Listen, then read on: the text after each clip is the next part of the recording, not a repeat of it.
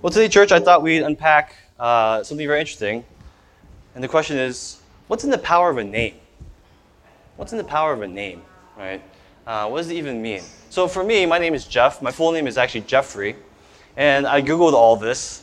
In the American, Jeffrey actually means God's peace. Uh, now, I'm not sure if I've lived up to that potential.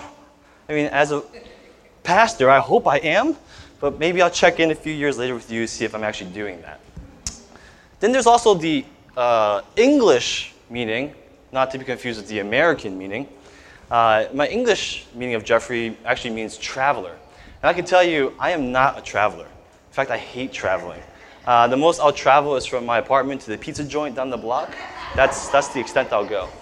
But my wife, my wife Erica, she loves to travel. And so I've slowed her down quite a bit, as you can imagine, being married 11 years. But uh, thankfully, uh, we've traveled together. And so I'm moving into the potential of my namesake.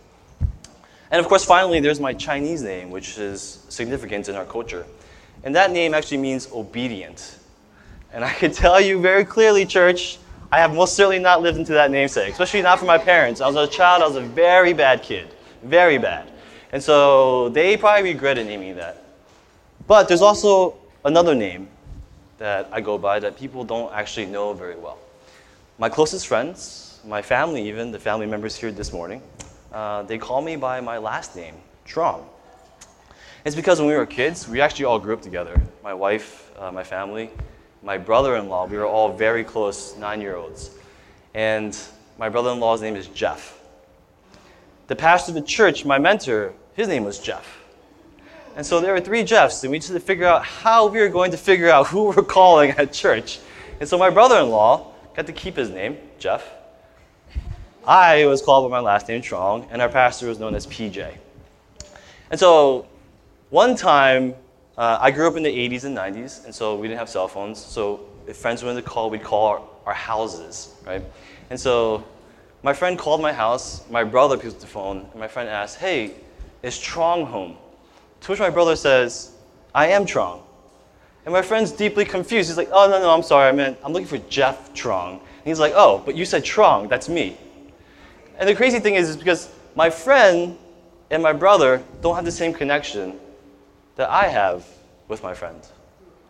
My brother just doesn't understand the relationship that I had with my friend with that name. Because in the name in itself, there's so much more than just what we use to address each other, right? Our names that we use are significant. Even if we share the same name with somebody, like another Jeff, that doesn't mean that person is you. You're unique. You're different. You're set apart. You're special. There is power. There is significance in a name. What about the name of Jesus? Like we just sang a bunch of songs, right? We believe this when we say, and we pray over each other, there is power in the name of Jesus, right? There is power in the name of Jesus. But, church, do we know what that actually means fully? Do we understand what we are actually confessing when we say that there is power in the name of Jesus? And so, church, I want to take a moment just to unpack what does the name of Jesus mean? Literally, what does it mean? Uh, we can find actually everything we need to know in the Bible. In Matthew chapter uh, 1, verses 21 25, it actually tells us everything we need to know about the name of Jesus. And this is a pretty well known passage. We read this very often during Advent series going to Christmas. Uh, it's about the birth of Jesus. And so, backstory Joseph, Jesus' father, he wants to divorce Mary, Jesus' mom, because Mary is pregnant with Jesus out of their wedlock. And so, as Joseph is playing this, an angel intervenes and tells Joseph, Hey, I want to make sure you know that Mary didn't do anything wrong. She's actually conceiving this child through the Holy Spirit. And then he gives Joseph the honor of actually naming Jesus. And this is what the passage says it says, She will bear a son, and you shall call his name Jesus. And this is what his name means For he will save his people from their sins. All this took place to fulfill what the Lord had spoken by the prophet. Behold, the virgin shall conceive and bear a son, and he shall call his name Emmanuel, which means God with us. When Joseph woke up from sleep, he did as the angel of the Lord commanded him. He took his wife, but knew her not until she had given birth to a son, and he called his name Jesus. Now, looking at this verse or this passage, I, I see a little problem here. I see two names for Jesus. And it makes me almost think like, yo, did someone mess up? Like, did the angel give the wrong name to give to Joseph? Like, oops, right? Like, because it says they're going to call him Emmanuel, but Joseph gives the name Jesus. Like, is God going to fire an angel today? Right? Like, did someone mess up? Thankfully not. No angels were fired in the making of the Bible, right? In fact, it says they will call him Emmanuel, meaning the people who experience the fullness of who Jesus is, versus those who simply just know the name of Jesus in itself. Those that actually fully walk into the potential of having the relationship with Jesus will not just know him as Jesus, they'll actually call him Emmanuel, believing that it is God Himself that spends time with us on earth, not just hanging out in heaven, because He desires to be close to His people. Right? I want us to hold on to that. We're going to revisit that at the very end of the sermon. Emmanuel, God that desires to be with His people. And then there's the name of Jesus itself. In all simplicity, just not to go into all the details, to just directly translate what Jesus means is the Lord saves. The Lord is salvation. And we get an understanding of a phrase that we also use in church very often from this definition. It is Jesus is our Lord and Savior. Right? We confess that Jesus is our Lord and our Savior. And I believe, church, when we begin to understand this phrase that Jesus is our Lord and Savior, when we begin to truly unpack the full definition of what that is, we begin to fully unlock the potential of what it means to be in the power in the name of Jesus. And it sounds good, doesn't it? But I wonder if it's that easy. Just thinking about the words Lord and Savior. Is there one part of this equation that's easier than the other? Lord and Savior? For myself, I, I wonder, I believe Savior is much easier to accept. Uh, I, I, think of any superhero movie. Uh, in fact, there's been like hundreds since the like past 10 years. Um, any superhero movie, any action movie that you've seen before, when there's someone in trouble, especially a civilian, the hero just automatically comes and rescues them, right? Like there's no action required on the civilian's part. It just it just happens. Like the civilian doesn't have to apply. They don't have to wait online. They don't have to make a case for the hero to save them. It just happens. You just get rescued, right? That's the easy part. That's what we want. We want to be rescued. But then there's the Lord part. And that makes me a little bit uncomfortable, if I'm just honest with you, because when I think of the word Lord, I think of sort of inequity here. A little bit of an uneven, unequal relationship, right? Someone that has power and authority, and someone who doesn't. And when those who have power and authority make demands, well, what are those without supposed to do? Sometimes we have to submit. I don't know about you, church. I hate to submit. Like, for example, in the rare occasion, I want to make sure to emphasize this the ultra rare occasion when I'm fighting with my wife and she's right and I'm wrong. Let me tell you, again, emphasize rare. In the case that she's right and I'm wrong, and I have to admit that I'm wrong, I hate that. I mean, I don't have to admit that she's right, if I want my marriage to work, I should. But it's not, it's not a great feeling to do, is it? To swallow my pride. but it's necessary. It's necessary. Jesus as Lord. Wow, what a challenge. Now, the funny thing is, when it comes to being rescued, there's an element of submission to that, isn't there? When you're being rescued, you do surrender your will to be rescued. Chris was sharing earlier this morning that his whole family was in, uh, were firefighters. Uh, and so I, I, I would laugh imagining if a firefighter came to try to rescue you and then pulling you out of a burning window, put you on his shoulders, and you're like, hey, you're doing this wrong. you're rescuing me wrong. Like, I don't want you to carry over my shoulders. I want you to hold me in your arms I just feel more secure that way. You know, like, can you imagine if that actually happened? I mean, it might. This is New York. This is New York. But can you imagine the, the person being rescued making demands of the one rescuing them?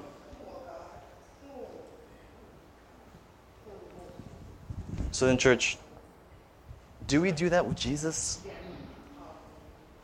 Do we have a tendency when it comes to Jesus to have an opinion about the way we want to be saved, the way we want to be rescued? In our text today, we actually see that Jesus' disciples are struggling with the same exact thing. Um, in our passage, the backstory is that his disciples are basically completely uh, downtrodden because they had put so much hope in this person named Jesus. They spent the entire time Jesus was doing ministry together, and they really hoped because their people has been enslaved and just uh, really put into um, situations where the government was oppressing them for hundreds and hundreds and hundreds of years.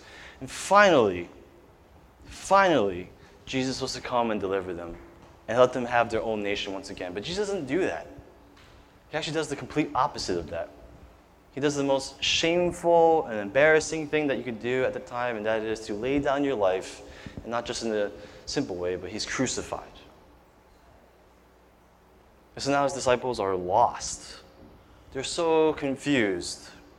And we jump into the text and we see that it is Jesus that comes back from the dead not just once that he appears to the disciples, but twice to show them, hey, guys, I'm alive.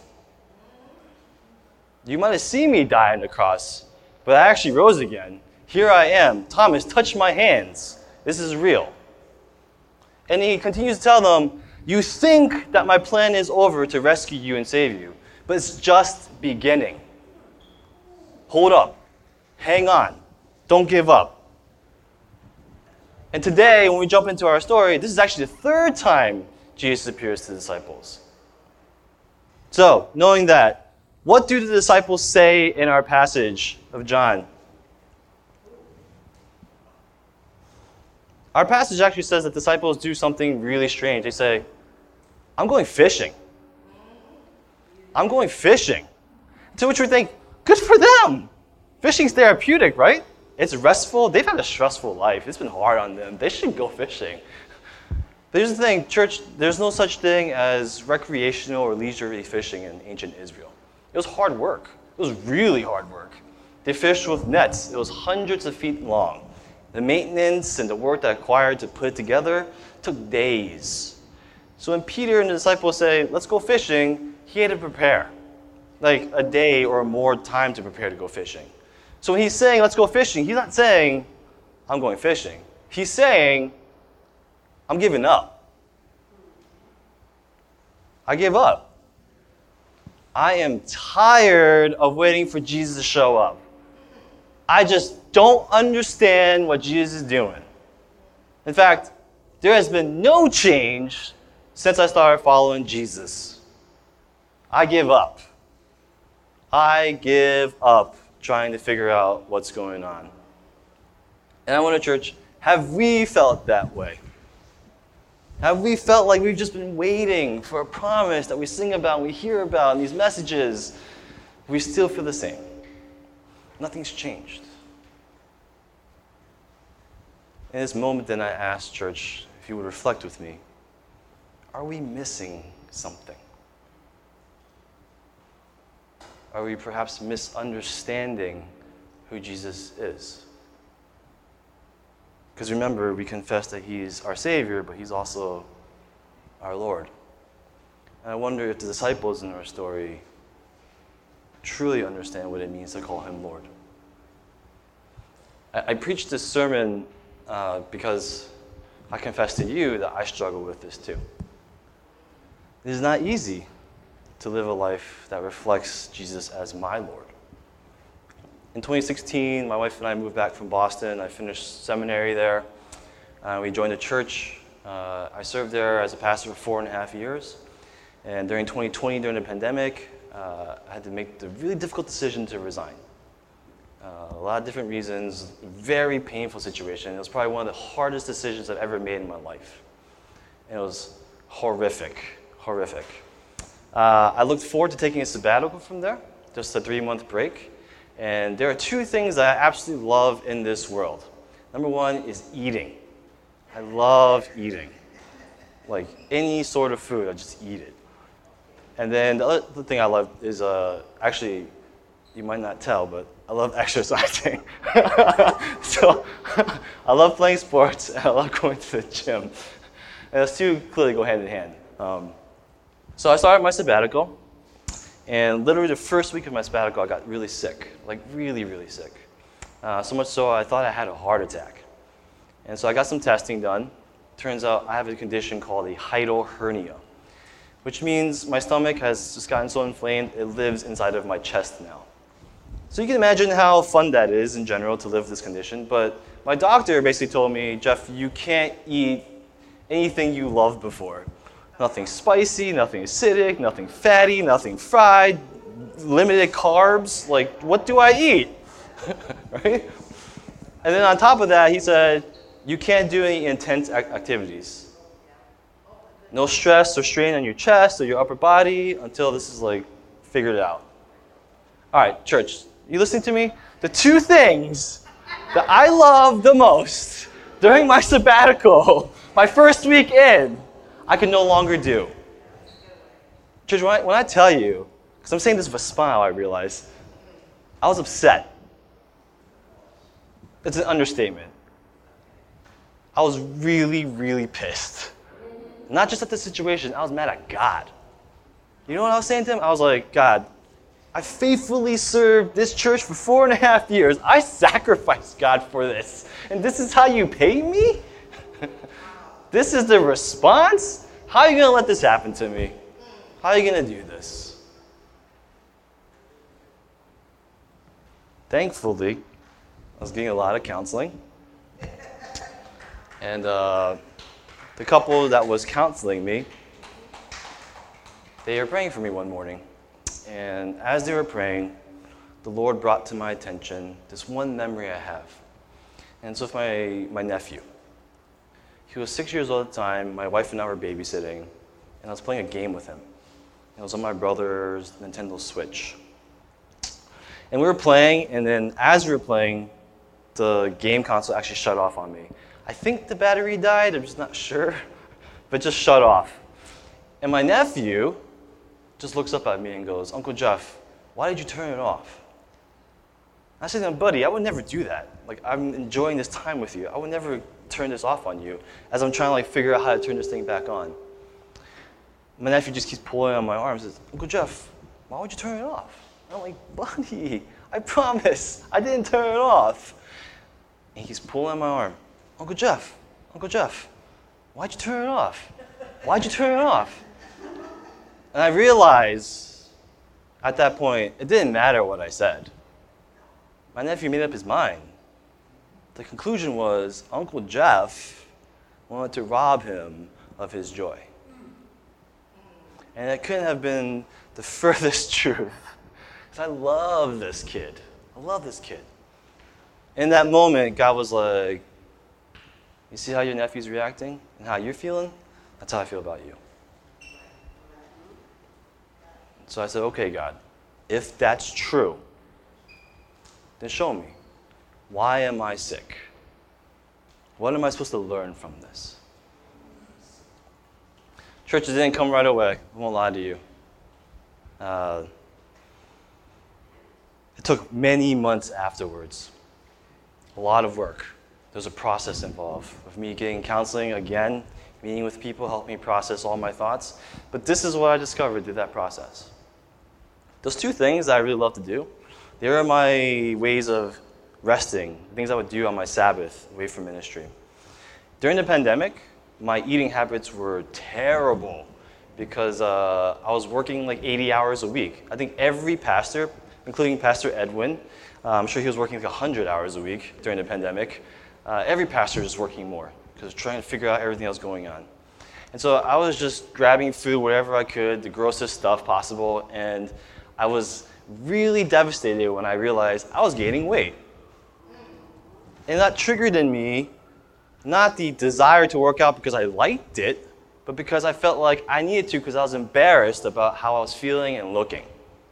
And so what was happening was this guilt shame cycle that was looping around in my life for a year or more, again and again. So the two things I thought were giving me life were actually harming me. In fact, I was doing it so much that it triggered this condition along with the stress. And God was trying to say to me, Jeff, you need to find a new way to rest, especially as you go into a new season of ministry. See, God wasn't trying to cut things out of my life. He wasn't trying to just remove things to make me feel lost. He was literally trying to heal more than what I was asking. See, I was asking for physical healing, but Jesus, he was after the holistic healing. He didn't want to just heal my body, he wanted to heal my mind. Free me from any guilt and shame, the things I was repeating over and over again. Heal my soul to believe that I could trust Him again, that He's been good to me. You see, the moment, the moment I surrendered my will and said, okay, God, the moment I said, I believe you are also my Lord, is when I really walked into the full power of the name of Jesus. And, church, I, I don't share this to, to boast in any way, and if it comes off that way, I apologize. I shared this because I confess to you that it's hard. It's really hard. And, and I don't claim to know your experience or what you're going through. I don't make that claim.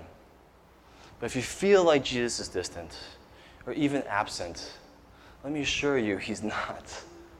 He's not as far as you think. And the evidence is in the passage that we're even reading. You see, the disciples, they gave up. They went fishing. They went back to an old life that they knew that was comfortable. They knew they were experienced fishermen. So they thought they'd go back to the thing that would give them life again. They go, and what happens? They catch nothing what they thought would give them life and joy again, they find disappointment, dissatisfaction. And then what happens? Jesus appears a third time.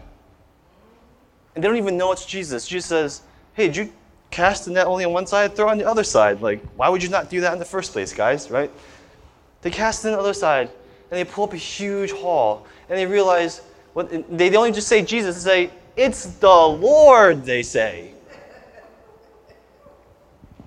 And Peter jumps into the water and swims, and the other disciples who are probably smarter rowed a boat to shore. and here we find perhaps my favorite image in all of Scripture this picture. The disciples show up. They're cold, they're hungry, they're tired, they're disappointed, exhausted from the work and they find Jesus sitting by a warm fire. And, they t- and Jesus says to them, Come and join me.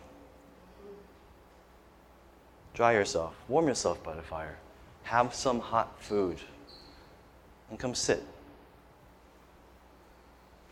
What a beautiful picture. What a beautiful invitation, even. And that's not all. Jesus actually turns and he says to them, Go bring what you caught. And I, I want to draw attention to that specific phrase. He says, Go bring what you caught. Notice Jesus gives credit to disciples for catching what Jesus provided. Right? Like Jesus provided that, but go, go bring what you caught. You know, that, you know what I see, church? When they turn around and the scripture says they caught 153 fish, right? You know what? I genuinely believe when the disciples turn around to get the fish, what they see is 153 reasons, 153 memories, 153 experiences. Even if they don't believe, 153 stories that other people have told about Jesus that he is real and that his power is real and he is worth every moment where we give his trust to because he's never let them down before. Every moment, He's always provided for them, every step of the way when they are together. And He doesn't do it just because He's God. He doesn't just do it because He's the Lord of power and authority. He does it because He loves them.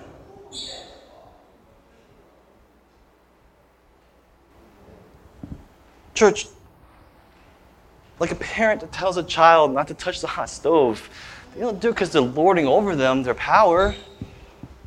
They're doing it because they know better than the child. Likewise, Jesus is inviting the disciples come, sit. Let me share a little bit about my side of the story. And if you genuinely believe, church, I wonder if that invitation is here for us today. I just want to share, I still have this condition. Like, I haven't been magically or miraculously healed. It's been two years now. Uh, but I haven't felt a sense of loss. Yes, I've had to make changes in my life, but everything that I thought I would lose because of my condition has really been mitigated by the fact that I, I realize now that my relationship with Jesus is just continually growing the more I submit to His will, and that He just constantly knows better. I've never been happier. I mean, I wish I could not eat so poorly and work out more, but nonetheless, I'm satisfied. And I'm not just normally satisfied, I'm deeply satisfied to my soul, in which I can still stand here and long to do ministry. I long to encourage each and one of you, church, that this morning there is an invitation for all of us. That when we look back, even when we struggle, what we're feeling this morning, and we look back, are there 153 fish behind us that remind us of the reasons why Jesus still loves you? Don't give up. Don't give up because Jesus doesn't give up on you the songs we were singing earlier today. Jesus is chasing you. Remember that name in the beginning of the sermon Emmanuel, God with us. That's what it means, church. When we fully experience the gospel in the name of Jesus, we realize that Jesus is constantly pursuing us. So even if you feel like you're giving up, even when it's hard to submit your will, church, turn around. Don't think there's this chasm between you and Jesus. He's right there. I just want to take the next two, three minutes. I want to invite us to do this exercise together. Like you guys prayed for two minutes. I want us to reflect. I want to invite us to this picture that we have in Scripture here. So I just invite you to close your eyes.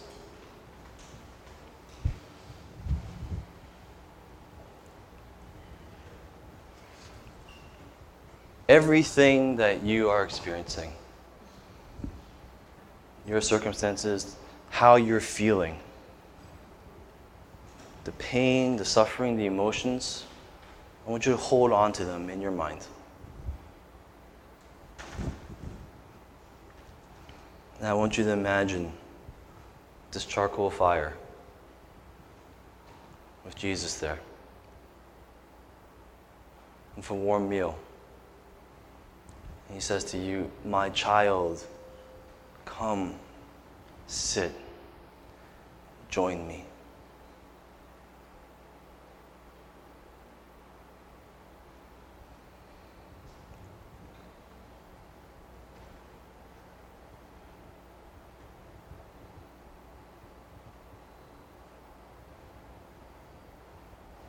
And now Jesus says, Bring me what you have.